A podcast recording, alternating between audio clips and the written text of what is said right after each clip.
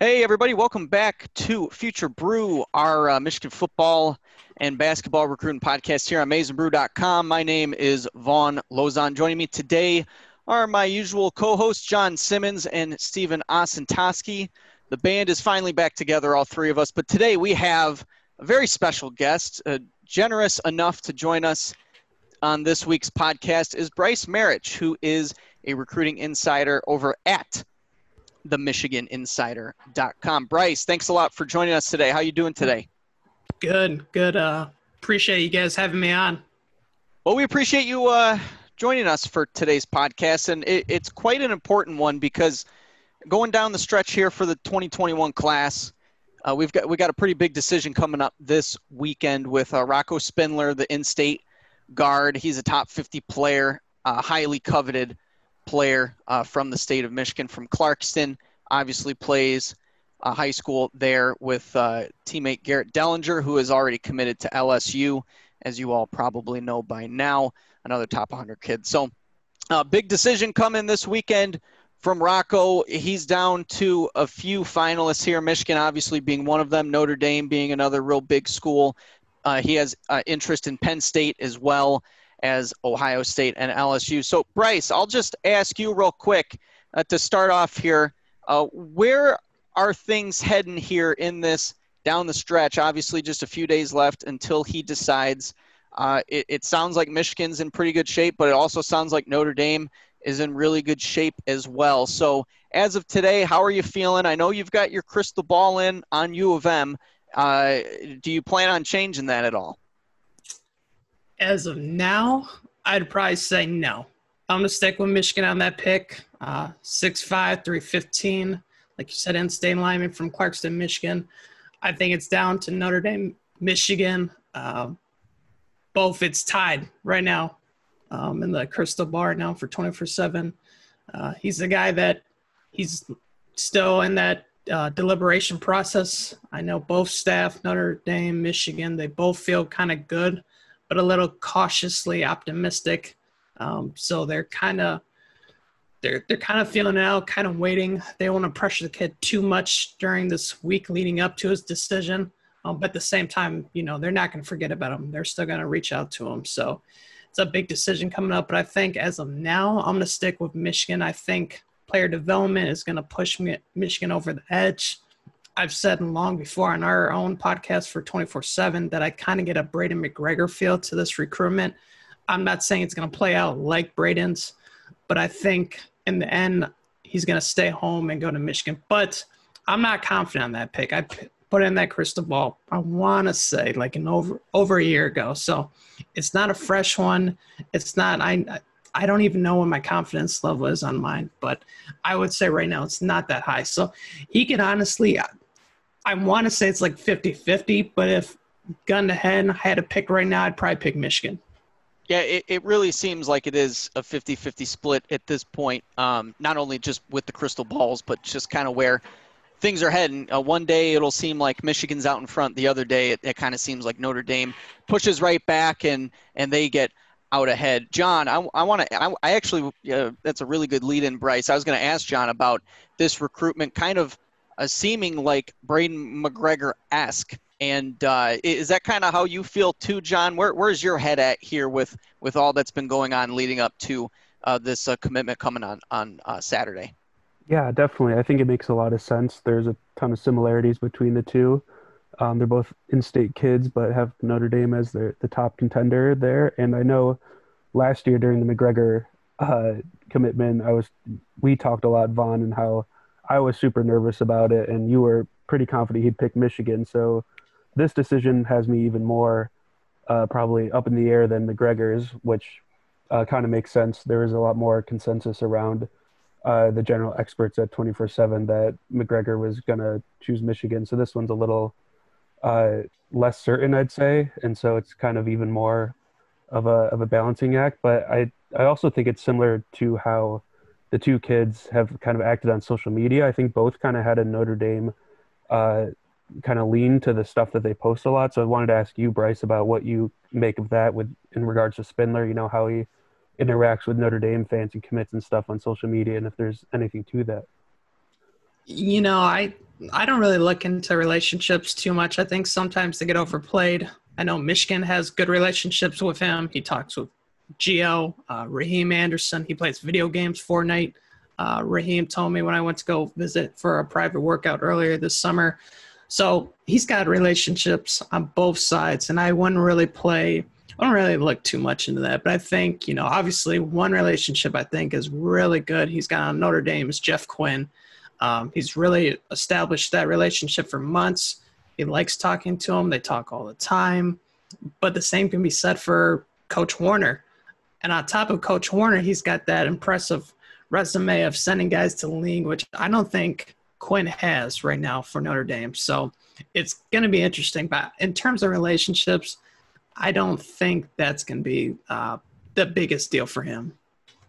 Yeah, I'm kind of with all of that. I kind of think that the relationship, it's kind of just a little bit from time to time. But yeah, I mean, he's going to have good relationships with whichever top school he's really interested in. Michigan, Notre Dame. I'm sure he's got good conversations and things with Penn State coaches and players as well. So, but leading into this commitment here, it's finally going to die down this weekend. For Rocco Spindler. It may die down pretty soon as well for another offensive lineman that Michigan's going after, Drew Kendall. It seems like they've been recruiting him for a really long time as well. And reading Bryce's work, Bryce has been doing, honestly, some really good work on Drew Kendall and keeping up with the articles that Bryce has been writing about him. Given everything that's been going on, it seemed like he wanted to commit months ago, just never happened. And then Rocco releases his decision date. Drew Kendall's still kind of up in the air, it seems like. So, Bryce, I wanted to ask you, is Rocco's decision like the number one reason why Kendall hasn't committed to Michigan yet? And do you think that a commitment will be coming from Kendall soon to his future school soon after Rocco commits? Yeah, you had a good point. I've been covering him pretty in depth for a couple of months now, talking to him almost weekly. And I just got the vibe of Michigan's definitely way out in the lead, to the point of I put a crystal ball on a while ago and I thought he was going to commit.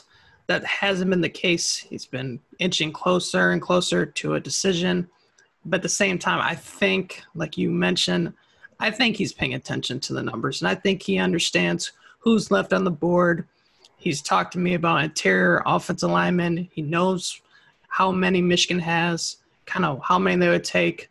And I think he's going to get – honestly, at this point, I think he's going to wait for Rocco and see what Rocco does. And this is just my opinion. I have no intel on this. I'm not saying this is going to happen, but I feel like if Rocco goes to Michigan, Kendall will not be coming to Michigan. But if Rocco doesn't go to Michigan and goes to another school, I think Kendall will come to Michigan. So I don't think that's Michigan's choice. I think if they both really wanted to come, they would. But I think that's just kind of where they are with Kendall and Rocco, their mindset, probably more so Kendall. So he's taking his time. He's really considering all his options too. I know it's Boston College, Penn State. He's looking at other schools too, Duke, Stanford. He wants to get out to Stanford. That school he really likes, hasn't been able to. So at this point, I think it's Michigan's to lose, but I think they could lose him if they get Rocco. So it's not, in my opinion, I look at this whole offensive line recruiting as a win-win for Michigan. If they could get one of these guys, that's great. It's a top 150 lineman either way. So you can't really complain. But yeah, I think he is kind of waiting and seeing what Rocco's going to do at the end. That's kind of a vibe that I got too from this whole thing, because it really seemed like a commitment was coming. I want to say just the way that things were playing out and the things that I was reading, it really seemed like a commitment was going to come sometime in May or June from Drew Kendall, and it just kept getting pushed back. And then Rocco released his decision date, and all of a sudden, I kind of just – it seems like he's – waiting on Rocco to commit somewhere. And you brought up Stanford being a school that he likes, and I believe he's a legacy to Boston College, so they're kind of like one of the constants in his recruitment as well. I want to bring Steven in to discuss all of this offensive line recruiting here. Obviously, if Rocco commits to, let's say, Notre Dame and Drew Kendall ends up coming to U of M, that, like Bryce said, that really is a win-win, just given the fact that they're both top-ranked kids. Obviously, Rocco's in your backyard, so you'd probably prefer to have him, but not really a consolation prize to bring in the number 126 overall player in the country and the number 8 overall guard as well. And he stands 6'4", 255, so he's going to have a lot of work to do in the strength and conditioning program at U of M if he were to commit to U of M. But, yeah, Steven, again, not really much of a consolation prize here. This would be a pretty big win for U of M to reel in Drew Kendall if they do miss on Rocco Spindler. Yeah, it's pretty incredible that he's ranked as high as he is, given that he still has, you know, a little bit of work to do in the weight room. He still can shore up his technique. Usually these guys, I feel like you see them closer to the 250, 300 range where they're, you know, top-notch prospects, but especially being on the inside, he has a lot of work to do, and that just speaks to how high his ceiling really is. Despite being 255, he's, you know, clearly a 4-star. He's, you know, a couple, you know, 50 spots away from 5-star status. So being that undersized and that and from the Northeast, you just don't really see that sort of ranking. So like you said, that's really not a consolation prize. I would take this guy in a heartbeat, and his crystal balls thankfully are all 5 or 6s for Michigan and no one else. It'll be interesting to see, you know, Bryce, you can attest to this or not, if he's been waiting this long for a you know, for the numbers and figuring out what his early playing time would look like, or, you know, just how other schools are filling up. You know, is he going to follow his dad, who's a 13-year NFL vet, and go to Boston College? Or, you know, he has Duke, he has Stanford interest, as you said, or Dartmouth even as an offer. So he's a high academic guy. So yeah, it'll be interesting to see, but it's also pretty interesting. They're two very different offensive guard prospects. They're the same height, but you got Rocco, who's a mauler right now. He's 315. You'll have to watch his weight a little bit. And then for Kendall, there will be a little bit of a project, but still both, you know, right around the same ranking. So it's pretty exciting. Yeah, I agree with all of that, man. It certainly is exciting for U of M, especially given the haul that they've already brought in on the offensive line. There's a lot to be excited about moving forward. You know, I know that Ed Warinner got a lot of flack as a recruiter at some of these other schools that he's been at, whether it's Notre Dame or Ohio State or wherever, but he's done really good work at U of M, and you would expect that to continue moving forward. But transitioning to another offensive player here, another guy that I wanted to ask Bryce about was Donovan Edwards, obviously another big in-state guy, number 34 overall on the composite, the number 3 ranked running back. Arguably, you could say that he is the top-ranked running back in this class. 5'11", 190 from West Bloomfield. Pretty much all the crystal balls are in on U of M at this point. But he's been open to other schools. He's taken a visit to Georgia, and I know that he is communicating quite a bit with the Oklahoma coaching staff. So, Bryce, where is Michigan at in this recruitment? In my opinion, just reading up on everything, and I've spoken with Donovan a couple times, I think it's going to be U of M at the end of the day. I wouldn't really be too worried about this one if I were a Michigan recruiting fan following all of this stuff, but you still do have to worry about Georgia and Oklahoma and some of these other top-ranked schools that have offered him. But in my opinion, U of M is probably out in front here. What do you say, Bryce? You know what? I'd probably agree with you on that assessment. I got a crystal ball in from Michigan. I want to say I might have been the first one for the Michigan crystal balls to be put in. That was quite a bit ago. He's gotten like Kendall and Spindler, though. He's probably going to take his time. He wants to take his visits. You mentioned some of those schools, Oklahoma, Alabama. I know he wants to get out to a couple other schools, and so he still wants to get out there. But, you know, if they don't have a season, and if you can't really make these visits unless they're a dead visit or dead period visit, which means kind of these self-guided visits, and you know, you can't really talk to coaches. You can't really see anyone. It's kind of tough. You can't get that full experience. Whereas at Michigan, he's been there several times.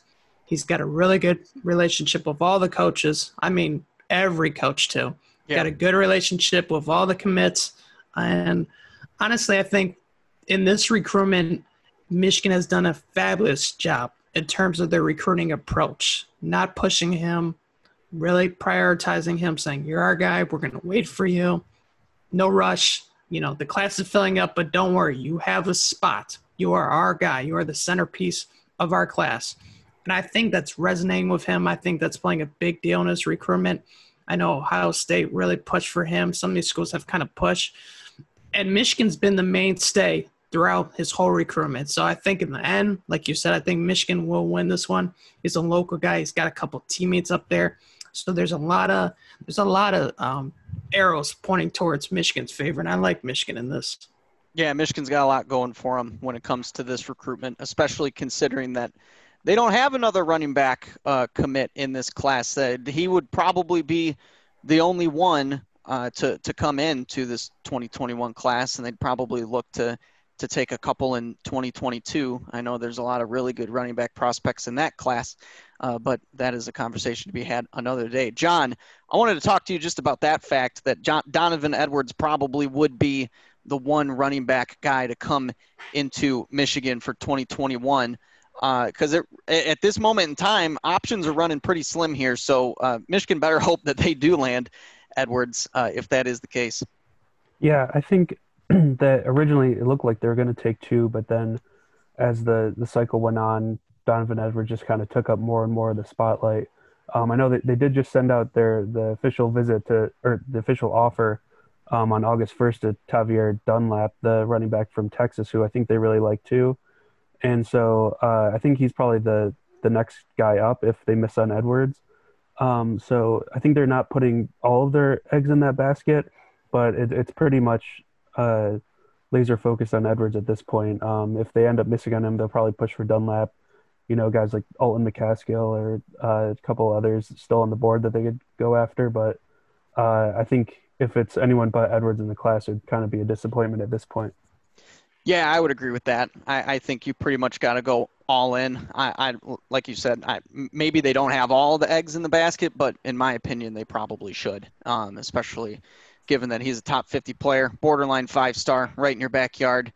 Lots of connections there, so hopefully good news comes for Michigan whenever Donovan Edwards decides to announce his commitment. So want to wrap up this conversation here with Bryce Marich with a couple guys on defense and specifically defensive tackle. And I know that defensive tackle is a position that U of M fans definitely want to see some improvement at.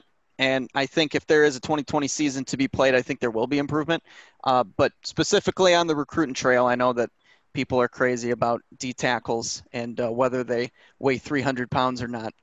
But let's talk about a couple of these guys, one of them also being in Michigan's backyard in Oak Park. Rayshawn Benny, top 200 kid, 6'5", 275. He's a two-way lineman, but Sean Nua is leading the way there. They want him on defense. And then George Rooks being another top 200 guy. He's 6'4", 260 from Jersey City, New Jersey. Couple crystal ball predictions for Michigan there as well. So Bryce, what are you hearing about these guys' recruitments? Do you think that Michigan would take both? It kind of seems like maybe at this point it's one or the other, kind of like it is on offensive line, and especially given that they've already got a few D-line recruits committed to the 2021 class. So do you think they'd take both, or do you think it's a one or the other situation here? First off, I want to just say, well, if a lesson recruiting, nothing is certain. So what I could say now could change a minute from, you know, what I just said. But I think if those were the two guys you told the Michigan staff and said they want to come, Michigan will welcome them with open arms. Those are two top 4-star guys, both guys that I think could make an impact.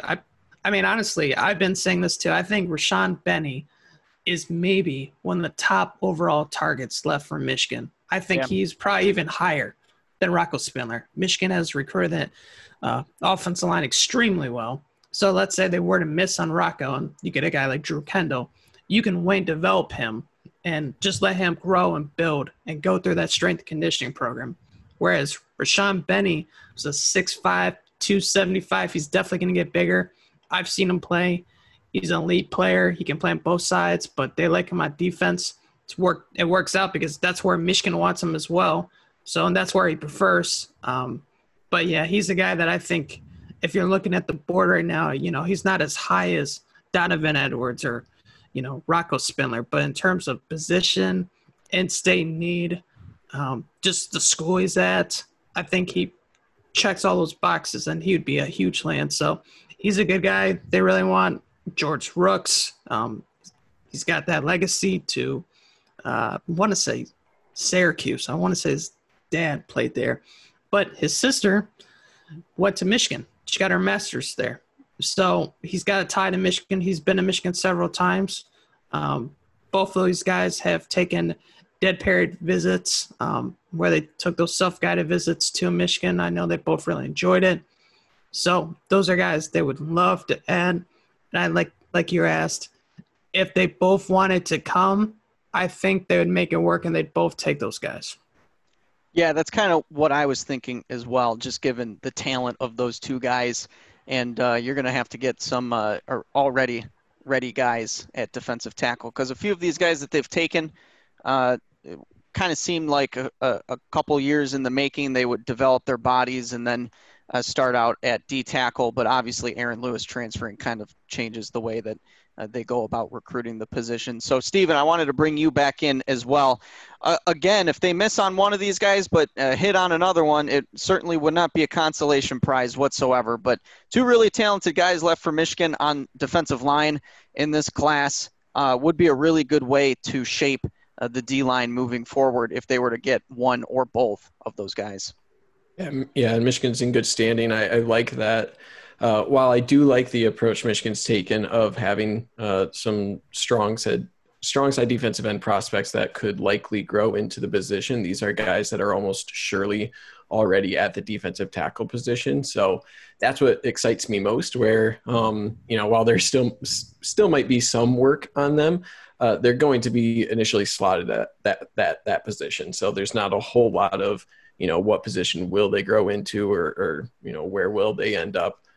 Both with Benny and George Rooks, they're surely defensive tackle prospects. And Bryce, I want to get your input there on do you kind of agree with that, where obviously Michigan's had some guys move on and a little thin at that position. Is that a case for either one of these recruits where they're looking at the depth chart and see early playing time, or is this just a case of it happens to be the right guys at the right time? I think it's a combination of both. I think you're onto something there. I think they do. A lot of guys nowadays look at the depth chart. They want to see, you know, they want to play as soon as possible. And I think obviously with Michigan, they have some young bodies in there, but at the time, unproven young bodies. So I think right now Michigan has talked to Rooks about playing on the outside. Is the Aiden Hutchinson position kind of on that side, but I project him to play inside. I can't see him playing anywhere else but inside for Michigan. And with Benny, he's definitely going to be inside. So I think it's a combination of both those. But, yeah, I think depth chart does help Michigan a lot, both these recruitments, and especially just, you know, proximity home and being familiar with the campus in terms of, you know, Benny obviously being local, but Rooks having his sister go there and been to a game, been to just normal day visit, seeing the campus with students around. So he's seen it all as well, despite being from New Jersey. So I think that helps as well. Yeah, I think at the end of the day, Michigan can't go wrong with either one of those guys if one of them decides to go elsewhere. Bryce, I really appreciate you hopping on the podcast today. Real good stuff. And plug yourself for the listeners. Where can they find you on Twitter, and where can they find your work at? I am on Twitter as Bryce, B-R-I-C-E, Marich, M-A-R-I-C-H on Twitter. And I'm on the Michigan Insider on 24/7. So definitely take a look at us.